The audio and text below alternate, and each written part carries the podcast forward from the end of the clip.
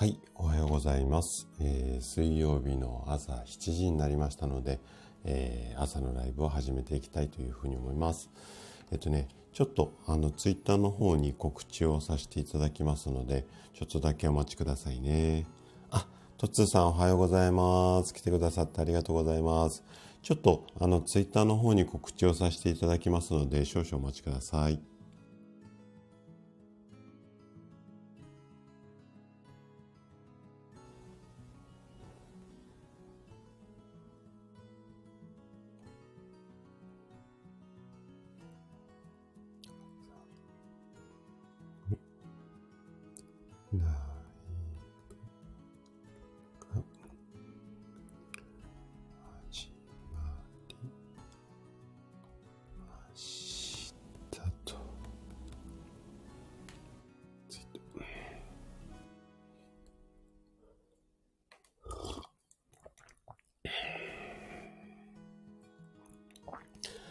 改めましておはようございます。すいません。お待たせしました。あ、メイさんもおはようございます。来てくださってありがとうございます。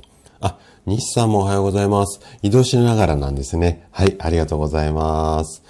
えっ、ー、とね、今日はちょっとね、あの、あまり聞かれ、聞き慣れない言葉かもしれないんですが、急性内斜視っていう、まあ、病気というか症状についてね、あれこれお話をしていきたいなというふうに思います。で、基本的にはなんか最近お子さんにあの多いっていうことで、まあ一部ちょっと話題になっている、まあ病、病気というか症状なんですが、うんとね、お若い、お若いというか、20代、30代の方でも、なんか発症例が増えてきているみたいなので、このあたりをね、ちょっと今日深掘りしてお話をしていきたいなというふうに思っています。あ、クララさんもおはようございます。来てくださってありがとうございます。今ね、あのー、体っていうか、老化についてですよね。はい。あのー、いろいろと、えっと、ツイッターの方で見させていただいて、はい。あの、いつもね、興味深く、はい、読まさせてもらってます。ありがとうございます。はい、師匠もおはようございます。来てくださってありがとうございます。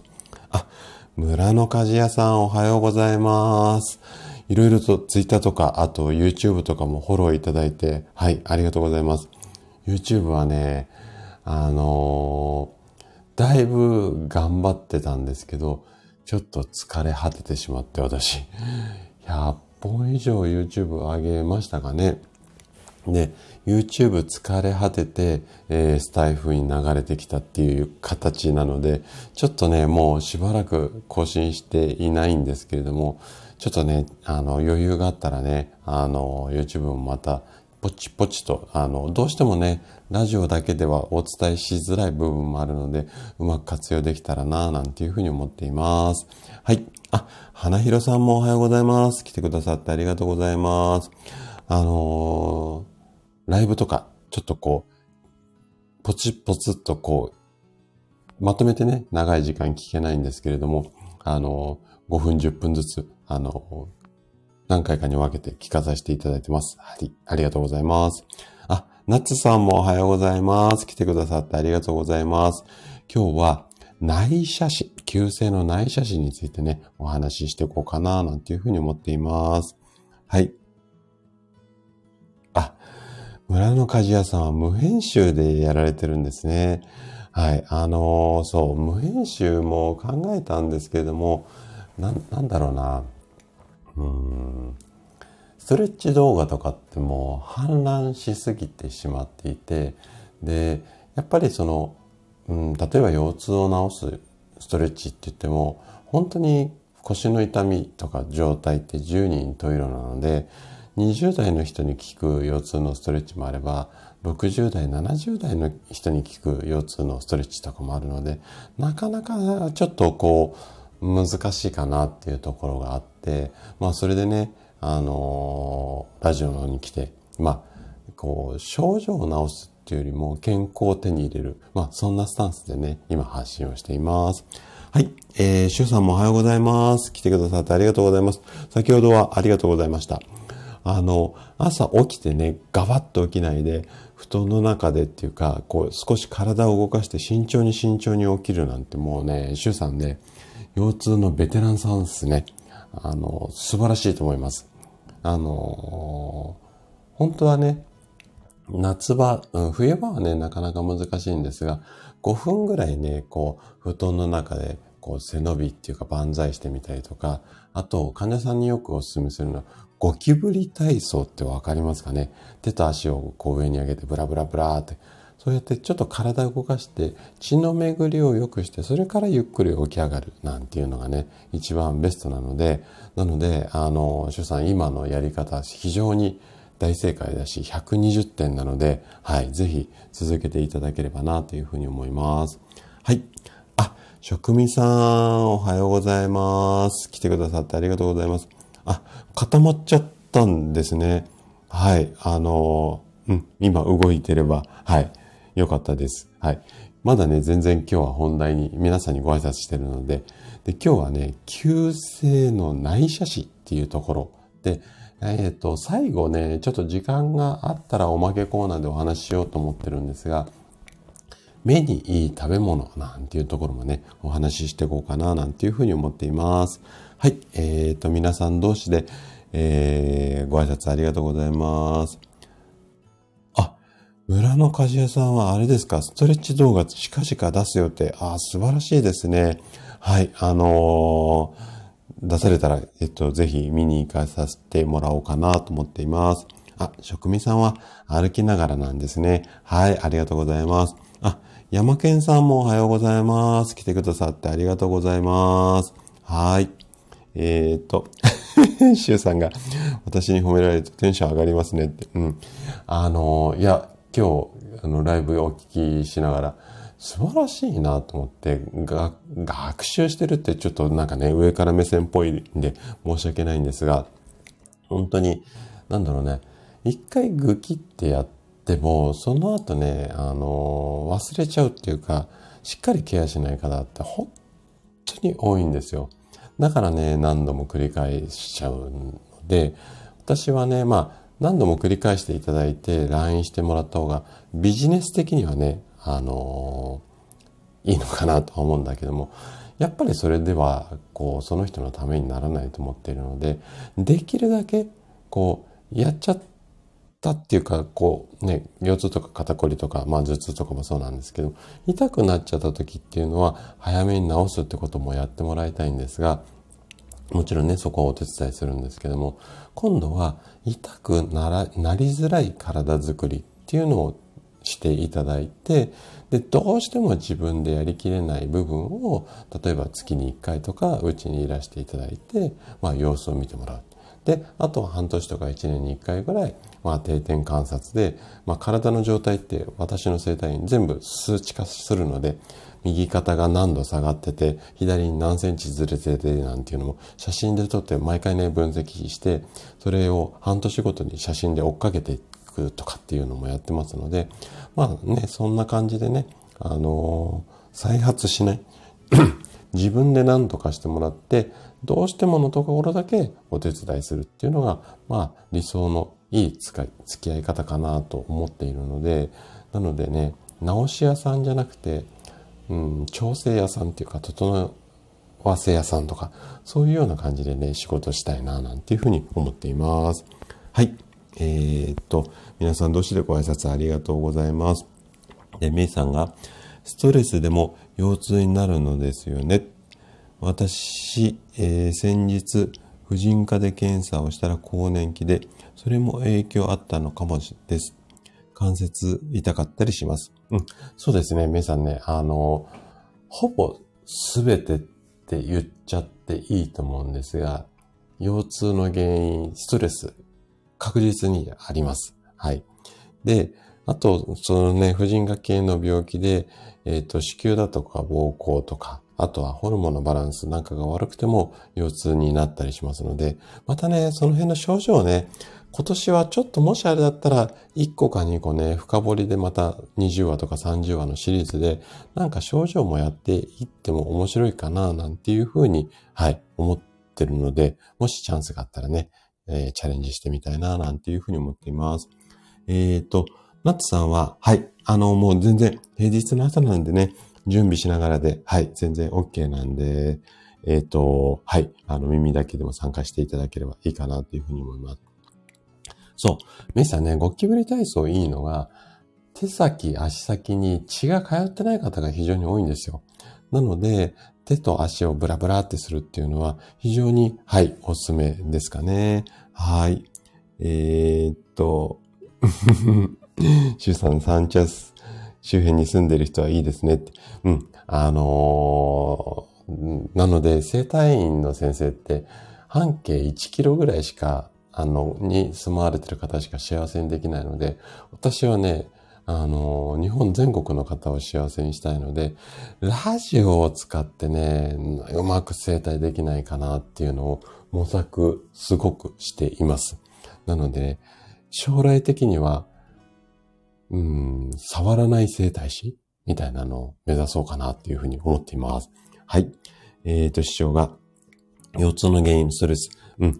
あの、特に腰痛はめちゃくちゃストレスと関係が多いと思います。あの、肩こりとか頭痛とかも、あの、ほぼすべてストレスなんですが、まあ、ストレスっていうか、自律神経の乱れっていうような言い方で私は説明することが多いんですが、そのあたりね、非常に関係があるので、この辺もね、ちょっとまあ、一番得意分野なので、いずれね、どっかのタイミングでお話できたらな、なんていうふうに思います。はい。あ、えっ、ー、と、村の鍛冶屋さん、四つは怒りである。あのー、有名ですよね。はい。読んだことあります。で、最近は、えっ、と、国内でも2、3、何名かの先生っていうか治療家の方が、読書をして、えっ、と、腰痛を治しましょう。有名な方は、あの、鍼灸師、針を打つ先生なんですが、伊藤佳代子さんっていう方が、幸せの腰痛学校っていうことをやられてるんですよ。あの、そういう本を出されてるんですよ。それも読んで、まあ、腰痛を治すっていう本なんですが、腰痛は怒りであるっていうのを翻訳された長谷川先生と伊藤先生は結構仲良しで、まあ、そういった関連で、あのー、なんだろう。心っていうか脳から腰痛を治す。そんなような、あの、情報を発信していますよね。はい。えー、っと、えー、っと、シュさんが、私は、ん？毛先に毛先に血が届いてないあのね、毛先はね、あの、シュさんに真面目に答えちゃうんですけど、毛先はね、あんまりね、血必要ないかもしれないです。えっと、毛も筋肉もまあそうなんだけども、下からこう新しいのが出てくるので、そっちにね、血が通ってる方が、もしかしたらいいかもしれません。はい。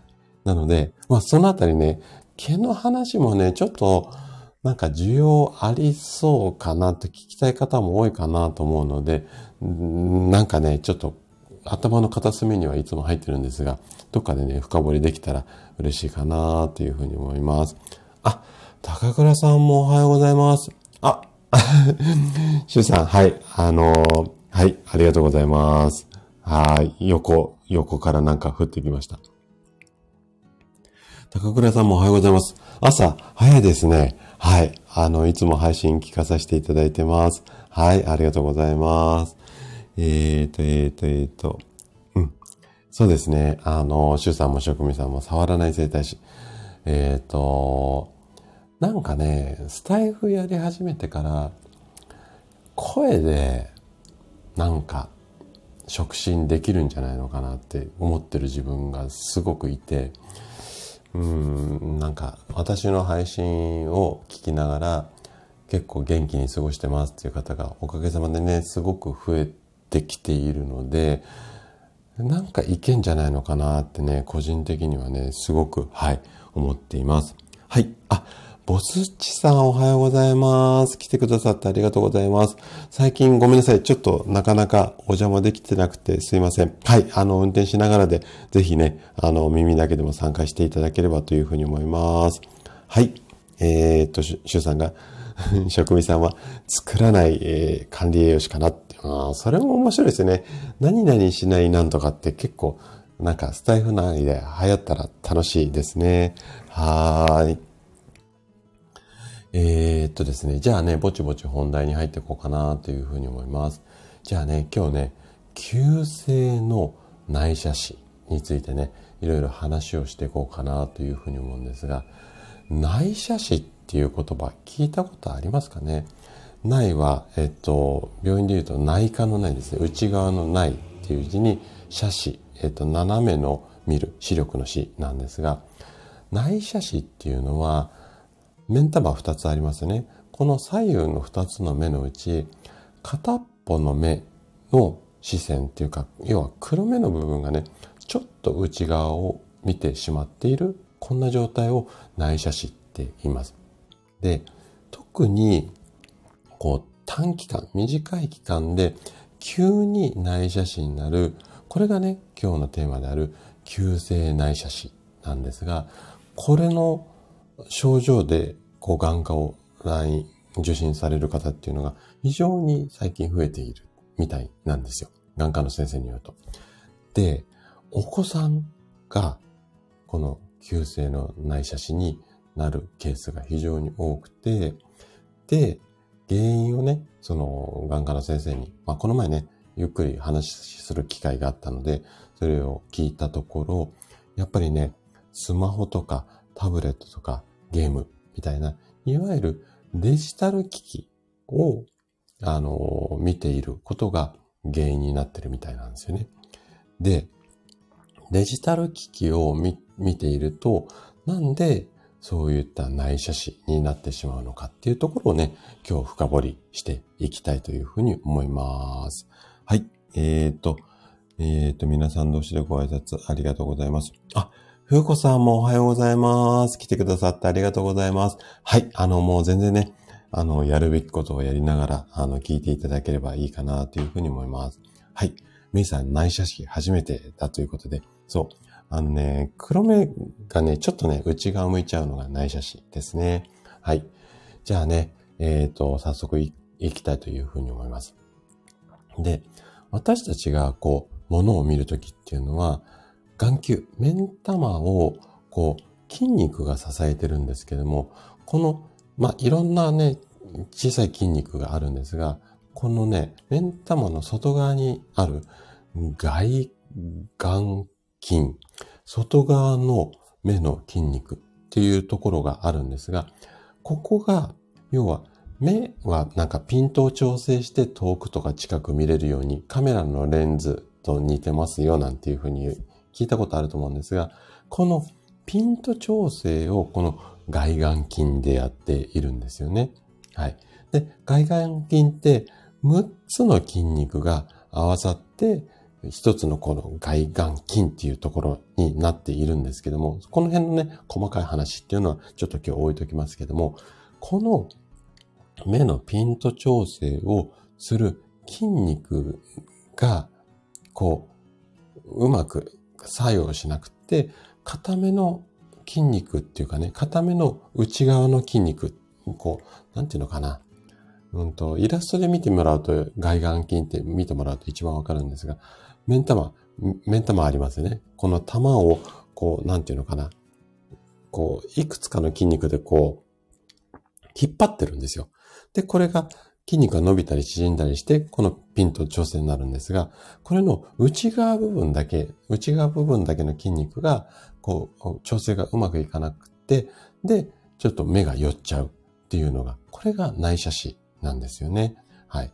で、この内斜視っていうのは、一般的に二つ分類あるんですが、生まれてすぐ目が寄ってしまう。これ、先天的な内斜視って言います。あと、後天的。要は、あの、生まれてすぐじゃなくて、その後、あの、内斜視になってしまう。これが、急性の内斜視につながるんですが、で、先天的なものっていうのは、だいたい生まれてから6ヶ月ぐらいで、えっ、ー、と、この内斜視になってしまいます。で、後天的なものっていうのは、今までは病気が原因だったり、例えば脳腫瘍とか脳の病気が原因だったりとか、怪我で頭ぶつけちゃったとか、あとはね、視力がめちゃくちゃ悪い。すごい極端な近視だとか、あと血圧高い方。要は、病気とか怪我が原因で内斜視になるっていうことが多かったんですが、最近は、その、先ほど言ったように、ゲームの見過ぎとかスマホの見過ぎで内斜視になるっていう方が非常に増えてますよっていうところなんですね。はい。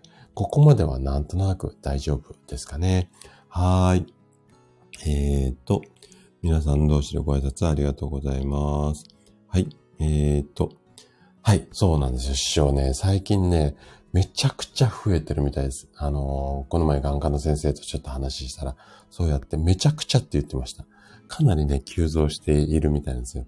で、後でお話ししますけども、もうね、今、お子さん小さい時からもう、この前ね、びっくりしちゃったんですけど、ベビーカーに、こう、なんていうのかな、スマホを、なんだろう、自転車とかにこう、カパってつけとくやつあるじゃないですか。ビヨンって伸びて。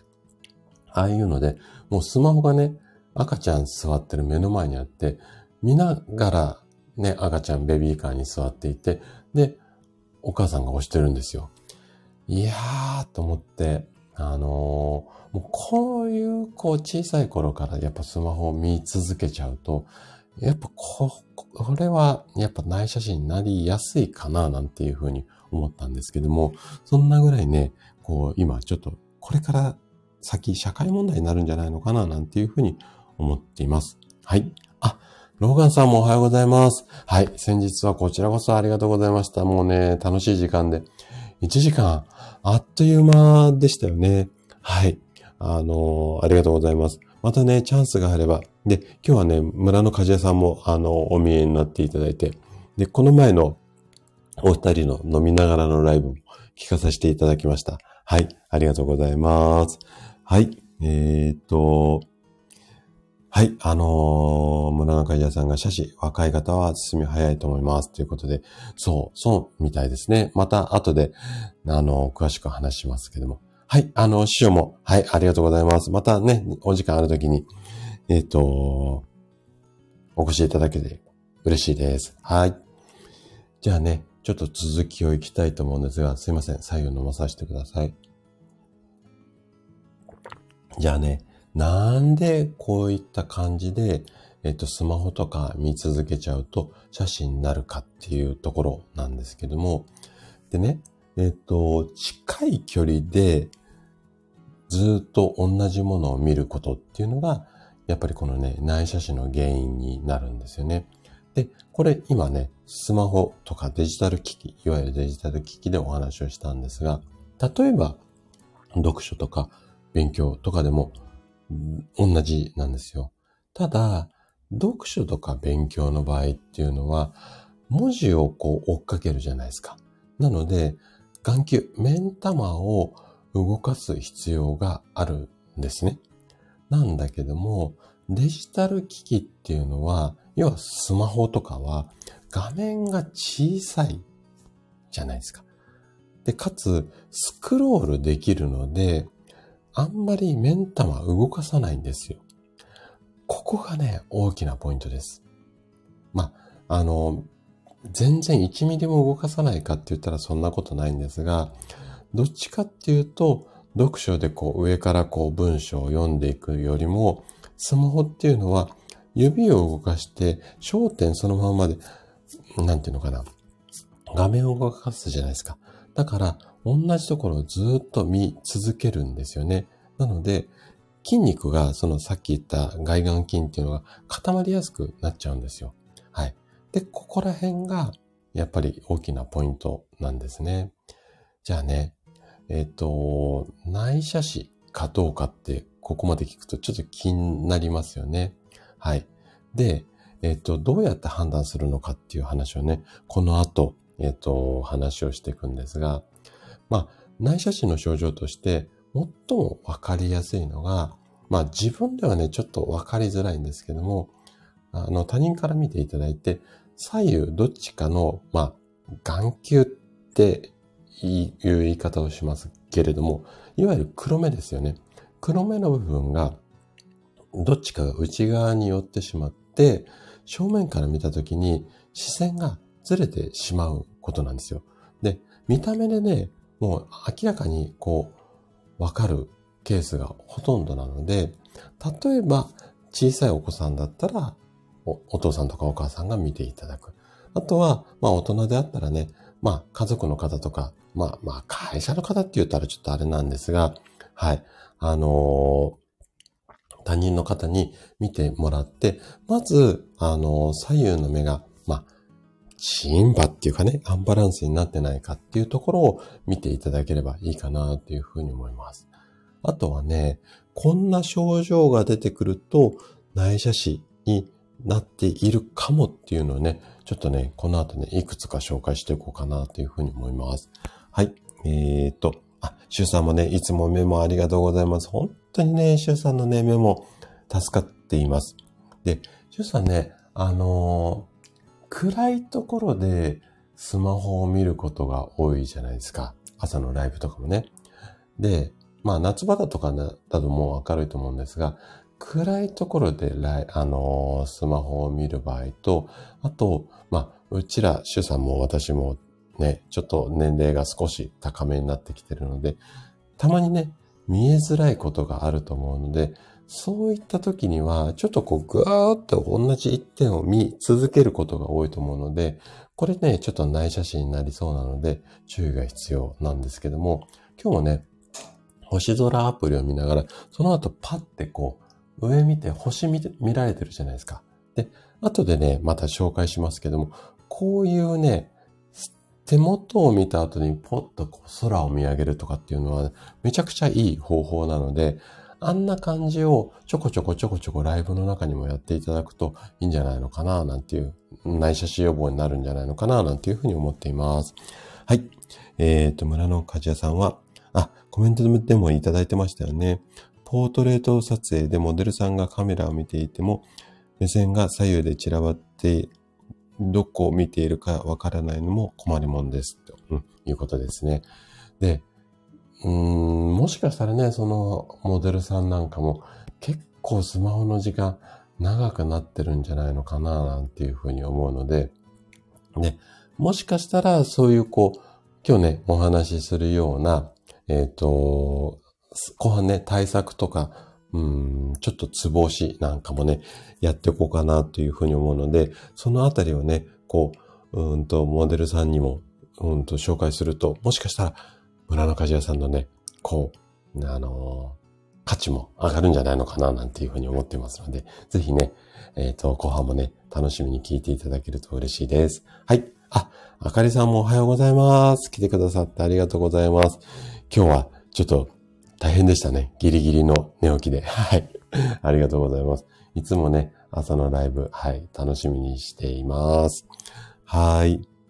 うーん。あ、そうなんですね。村中梶さん、事務所にお伝えして。はい。で、えっと、もしかしたらね、この対策あたりを、そのね、事務所の方にお話ししていただいて、ね、モデルさんたちがね、その写真が治ってくると、ね、事務所さんもね、大喜びだと思いますのでね、ぜひね、参考になるような情報が提供できたら嬉しいです。はい。ということで、えっ、ー、と、続きいきたいと思います。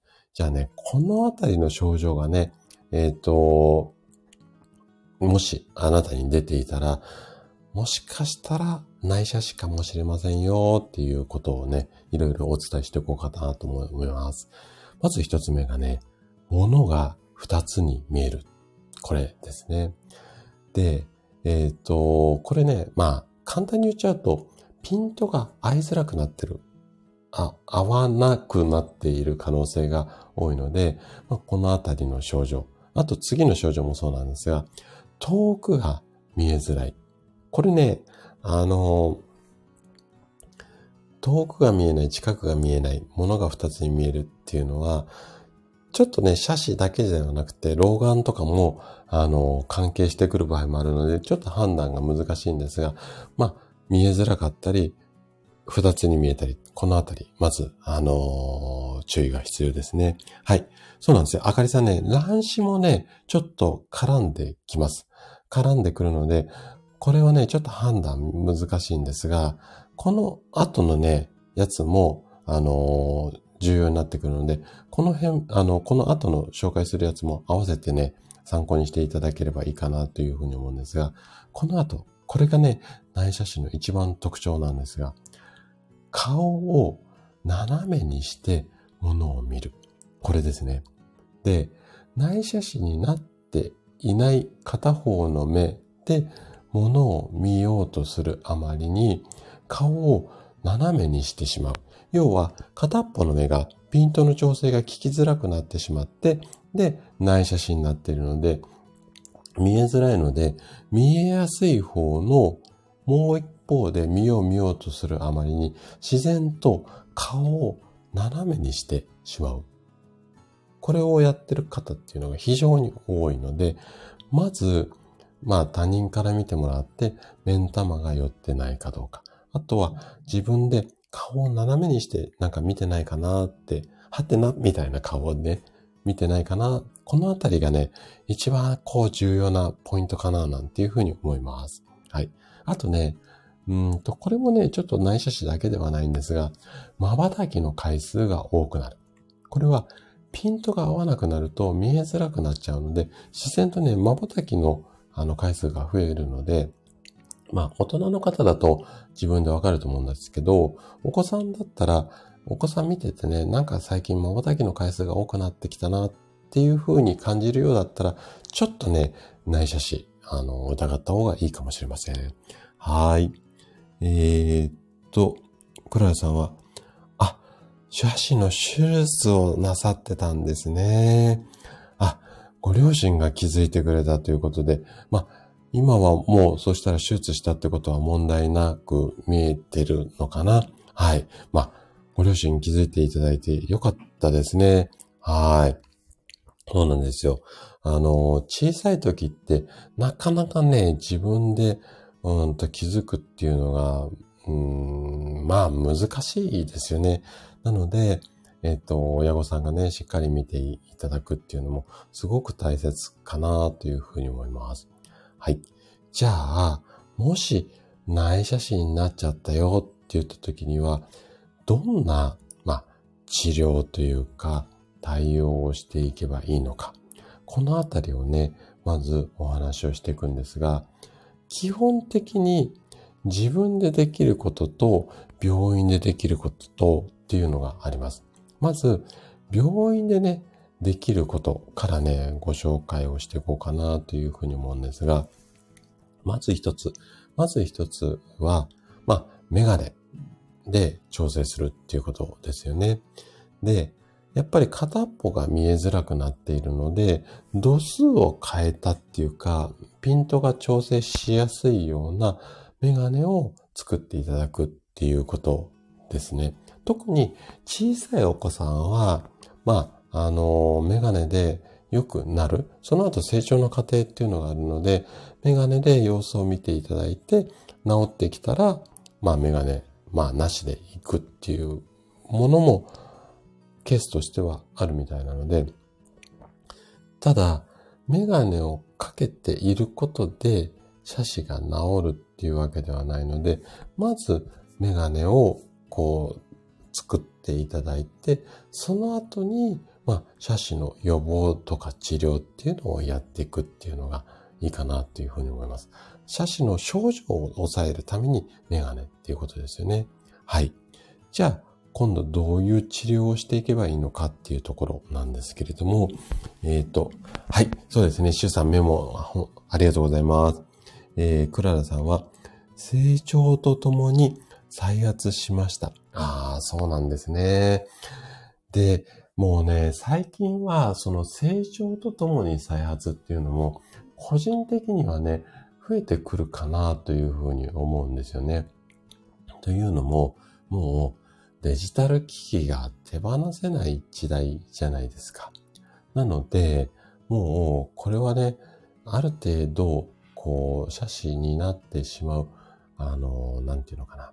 可能性はもう自然と出来上がるような生活になってしまうので、なので、今ね、あの、病院でできる、眼科さんでできる治療を紹介するんですが、この後、自分でできることっていうのをやっていきますので、そのあたりを合わせて、本当にコツコツやっていただくと、多分その辺の再発予防っていうのにもつながると思いますので、ぜひね、この後もね、ちょっと聞いていただきたいんですが、じゃあね、メガネを装着して、で、その後、治療とすると何やるかっていうと、まず一つ、うんと、注射の、まあ、お薬での治療ですね。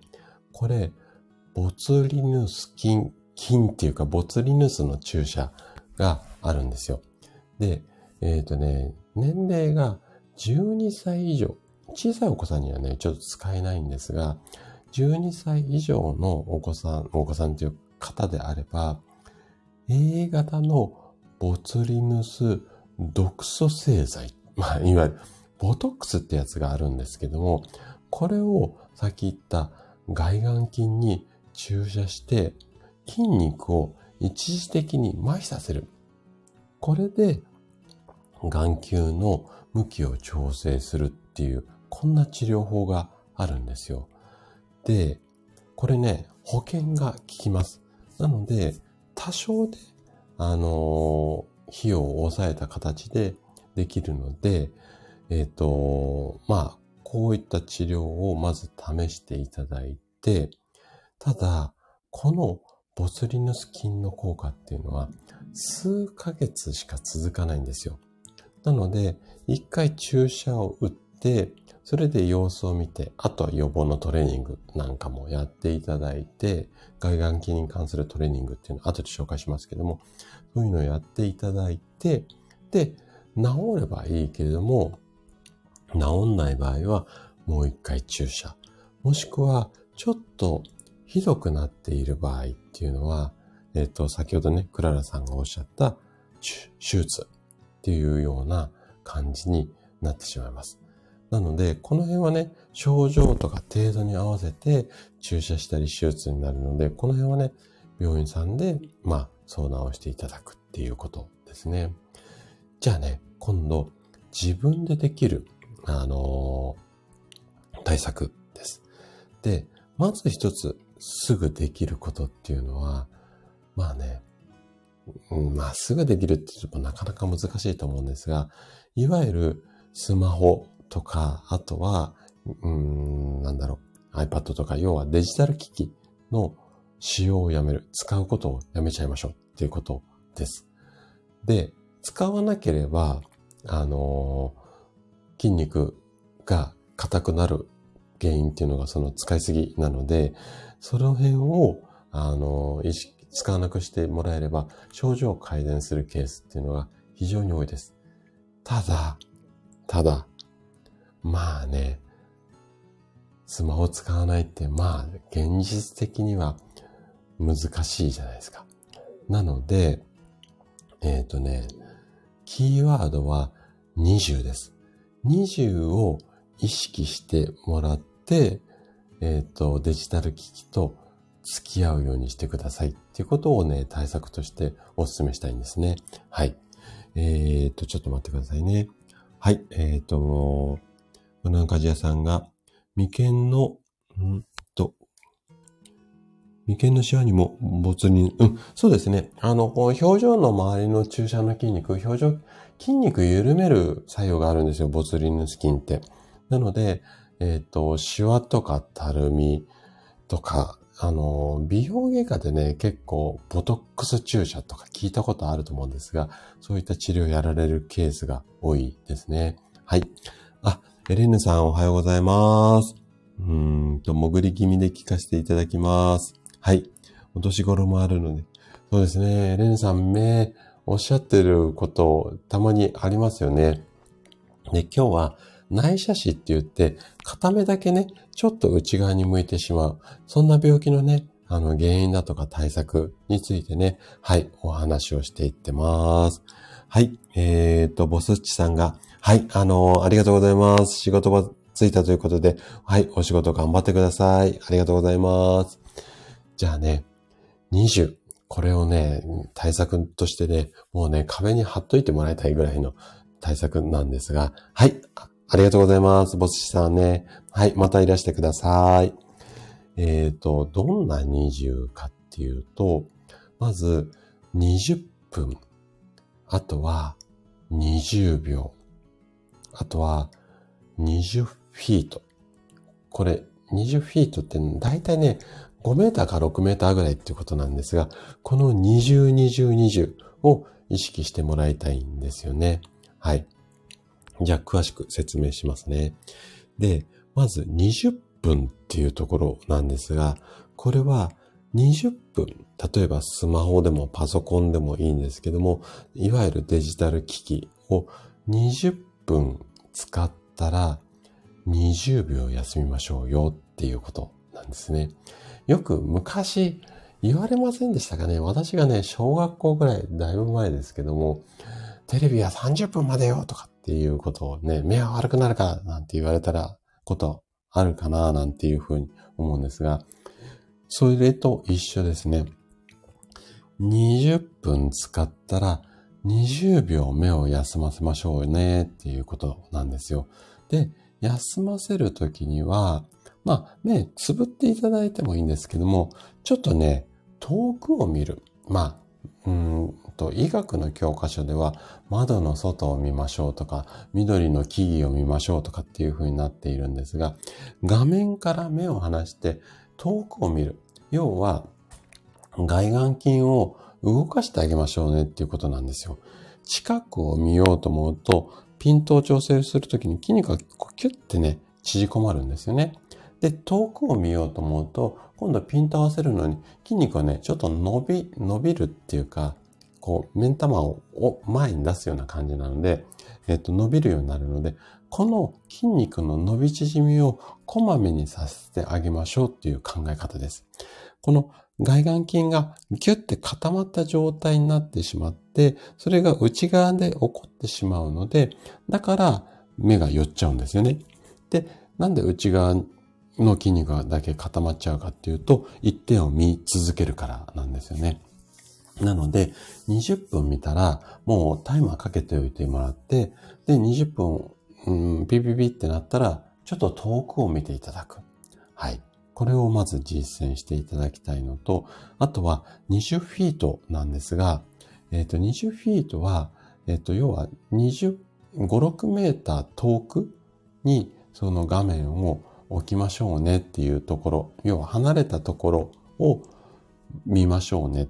でも、これ、医学の教科書では画面を5メーター、6メーターっていうふうに書いてあるものもあるんですけども、実際はもうなかなか難しいので、20分やって20秒休んだら、5メーター、6メーター先を、遠くを見なさいって言ったんだけども、遠くを見ましょうねっていうふうに解釈した方がいいと思うんですよ。はい。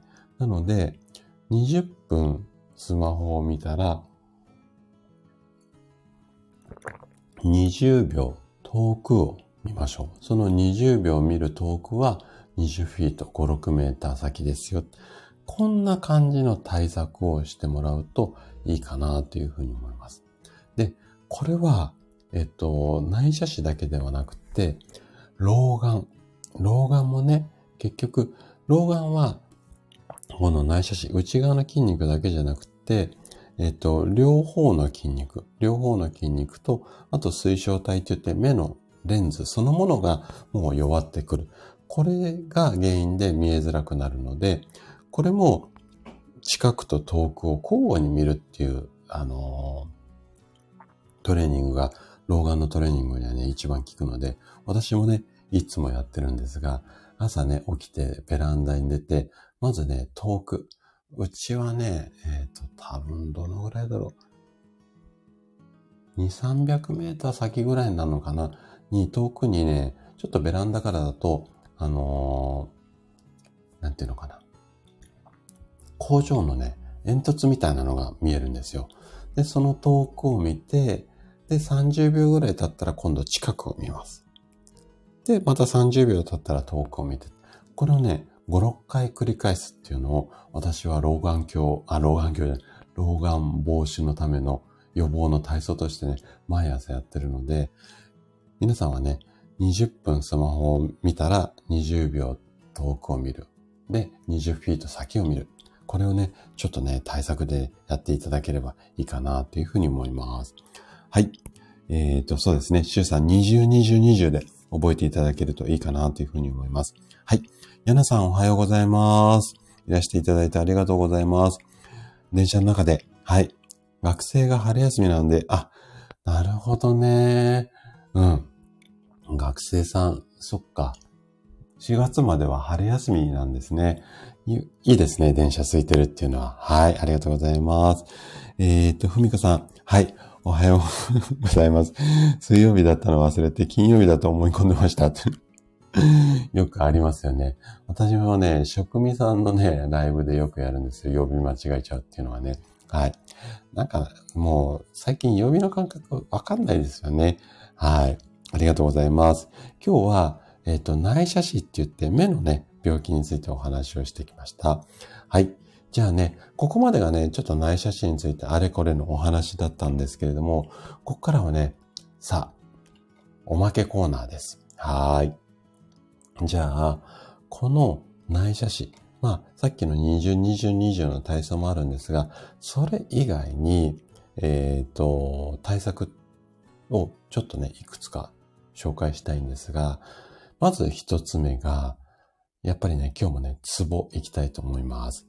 で、これは内斜視に効くっていうよりも、パソコンとかスマホを見続けた時の疲れ目に効くツボで、即効性がある。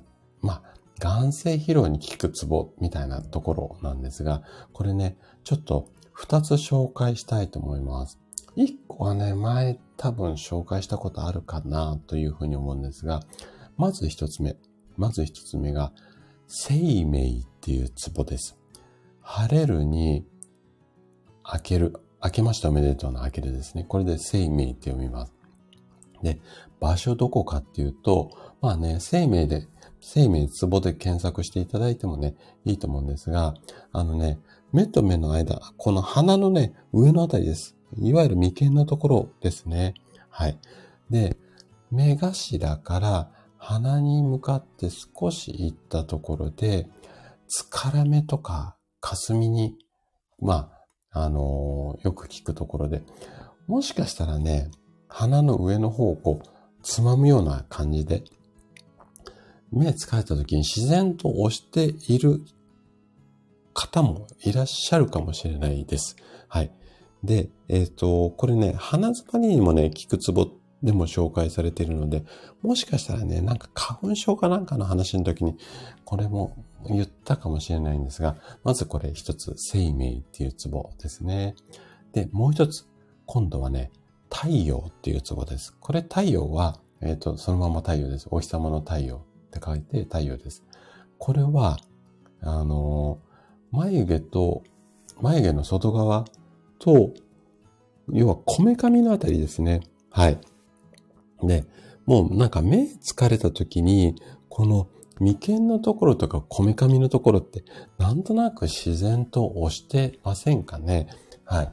このあたりを、まあ、ぐりぐりぐりって押していただくと、まあね、ここは太陽はね、目の充血に効くツボっていうことで紹介をされているツボなんですが、いわゆる眼性疲労の時に効くツボなんですよ。で、このあたりは、まあ、ツボって結構筋肉が硬くなっちゃうポイントとリンクしてることが多いんですが、なので、押して緩めるっていうこともそうなんですが、いつも紹介してる通り、温めるだけでも結構緩みます。なので、やっぱりね、ホットのアイマスクっていうのはやっぱこれすごくいいので、疲れ目なんかにはね。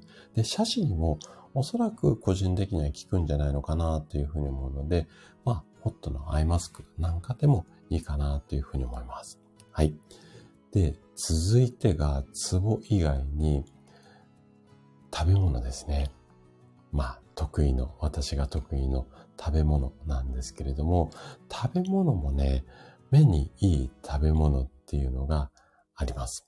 で、どんな食べ物食べ物っていうか、栄養素としてね、紹介したいなというふうに思うんですが、目に効くビタミンっていうのがあるんですよ。なんだと思います？どんなビタミン？シュウさんがリンゴ味噌汁を。あげ、それは私が好きなもんやっつって。もうね、そ もう覚えていただけてるだけで非常に嬉しいですね。はい、ありがとうございます。ちょっとね、まあ味噌汁とかも効くかもしれないんですが、ちょっと置いといて、あるビタミンが目にいいんですよ。はい、何だと思いますかね。はい。あ、ゆめりんさんもおはようございます。来てくださってありがとうございます。今日はね、えっ、ー、と、内斜視って言って、目がね、ちょっと片っぽだけ、こう内側に寄っちゃう、そんな病気のお話をしていて、全部ね、今日一通り原因とか対策お話をしていったんですが、最後ね、目にいい、えっ、ー、と、ビタミンっていうところをね、今お話ししていたところです。はい。あ、山健さん素晴らしい。ビタミン B 大正解です。はい。素晴らしいですね。山金、山、山金さんじゃねえ、山健さんごめんなさい。ビタミン B なんですよ。でね、えっ、ー、と、ちょっと待ってくださいね。ヤナさん。そうなんです。一番はどら焼きなんですよ。ヤナさんがね、一回ね、あの、うちの世帯に遊びに来てくださった時に、うちの近所にね、どら焼きの専門店っていうお店があって、そこでね、美味しいどら焼きを買ってきてくださってね、もう、秒でなくなっちゃいましたね。はい。もうその説は本当にありがとうございます。えーと、メイさんが、あるビタミン、うん、ブルーベリーの、うん、何でしたっけ？ハッピーということで、そうなんです。はい。えーと、ビタミン B で、ビタミン B って、ビタミン B 群って言われていて、ビタミン B1、B2 とか、いろいろね、種類があるんですが、中でも意識をしていただきたいのが、ビタミン B2、B2 ですね。B2 と B6 なんですよ。はい。で、B2 っていうのは、網膜ってなんとなくわかりますかね？うんと、目の中に膜があるんですが、網膜剥離なんて病気聞いたことあると思うんですが、このね、網膜の働きを助けて、目のね、充血を解消したりだとか、あとはね、視力回復にも役立ちます。なので、見えづらくなってきた方っていうのは、B2 を意識してもらいたいんですね。じゃあ、B2 って何に多く含まれるのっていうと、例えば、レバーとか、あとは、納豆、卵、海苔なんかですよ。なので、朝ごはんに納豆、卵、海苔なんていうのは、もう目、充血したり、視力が落ちてきたなっていう方に関しては、最高の、うん、食べ方なんですね。で、うちは、我が家は、卵はね、毎朝は出ないんですが、納豆と海苔はね、もう毎朝出ているので、でもね、ちょっと老眼には今勝ててないので、うーんっていうところはあるんですけども、まずね、ビタミン B2 が視力回復とか目の充血にも役立つっていうことですね。はい。えっ、ー、と、えっ、ー、と、皆さん同士で、はい。えっ、ー、と、あ、きなりさんもおはようございます。来てくださってありがとうございます。今ね、目にいい食べ物ということで、ビタミン B を紹介してました。で、ビタミン B2 っていうのは視力回復に役立ちますよっていうお話をしてたところです。じゃあね、次 B6 です。で、B6 の方がね、おそらくその内斜視とか、あとは、あの、老眼にも効くとは思うんですが、B6 っていうのは目の、あの、調整機能である今日はね、外眼筋で筋肉で紹介したんですが、えっ、ー、と、水晶体って言って目の中にコンタクトレンズみたいなのが入ってるので、これの、うんと、主成分ってタンパク質なんですけれども、このタンパク質の吸収をサポートするのが B6 だったりするんですよ。で、眼輪筋以外にも、毛様体筋って言って、これも目に大切な筋肉なんですが、この筋肉もタンパク質だったりするんですよね。なので、タンパク質がすごく大切なんですが、タンパク質はこの B6 っていうのがサポートしてくれることによって吸収が促進されるんですよ。で、特に目の調整に効くようなタンパク質に B6 とは相性がいいので、このあたりもね、あの、積極的に取るといいんじゃないのかな、なんていうふうに思います。じゃあ、B6 って何に含まれているのっていうところなんですが、えっ、ー、と、まず、大豆、お豆ですね。あとは、牛乳。あと、お魚で、鮭だとか、サバ。このあたりに多く含まれているので、朝はご飯に納豆のり。で、夜は鮭とかサバ。で、大豆の煮物なんかを入れてあげると、目にはすごくいいんじゃないのかななんていうところですね。はい。で、まず、ビタミン B っていうのが一番おすすめなんですが、それ以外にもね、おすすめしたい、え、ー、と、栄養素っていうのがあるの、あるんですけれども、えっ、ー、と、これ名前聞いたことあるかな？ルティンっていう、うーん、栄養素なんですよ。ルティンって、えっ、ー、とね、カロテノイドっていうような、あの、種類の、こう、栄養素っていうか成分の中の一種で、人間の体の中にもある成分で、目の網膜のところに含まれているんですよ。で、このルティンっていうのは、あの、体の老化を促進する活性酸素。まあ、私のラジオでよく出てくると思うんですが、活性酸素を取り除く、まあ、抗酸化作用があるっていうのが特徴なんですよね。で、このルティンっていうのは、この抗酸化作用によって目のダメージを防いでくれる、こんな効果があるんですよ。なので、基本的には目が見えづらくなってきたなぁなんていう時には、このルティンを意識してもらいたいんですが、じゃあ、ルティンって何に含まれてるのっていうと、緑のお野菜ですね。緑黄色野菜。例えば、ほうれん草とかブロッコリー。いわゆるブロッコリーなんかもね、抗酸化作用があるなんて言われてるんですが、まあ、このあたりが効くっていう風にされていますので、ビタミン B とルティンですね。はい。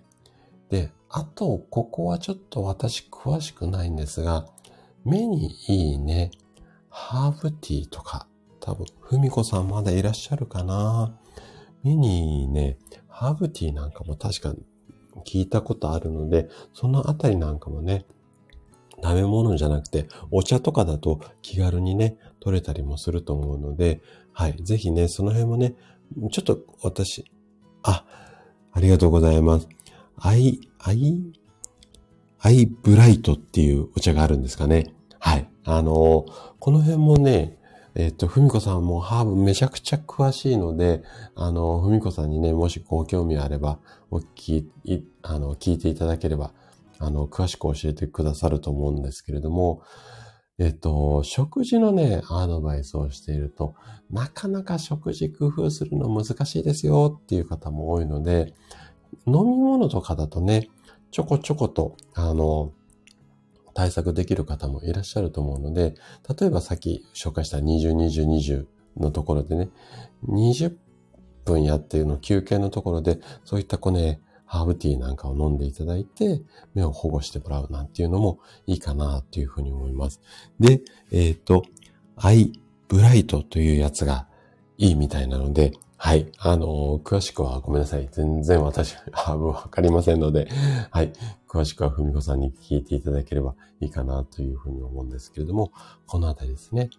で、あと先ほど紹介した、えっ、ー、と、ツボマッサージですね。太陽と生命。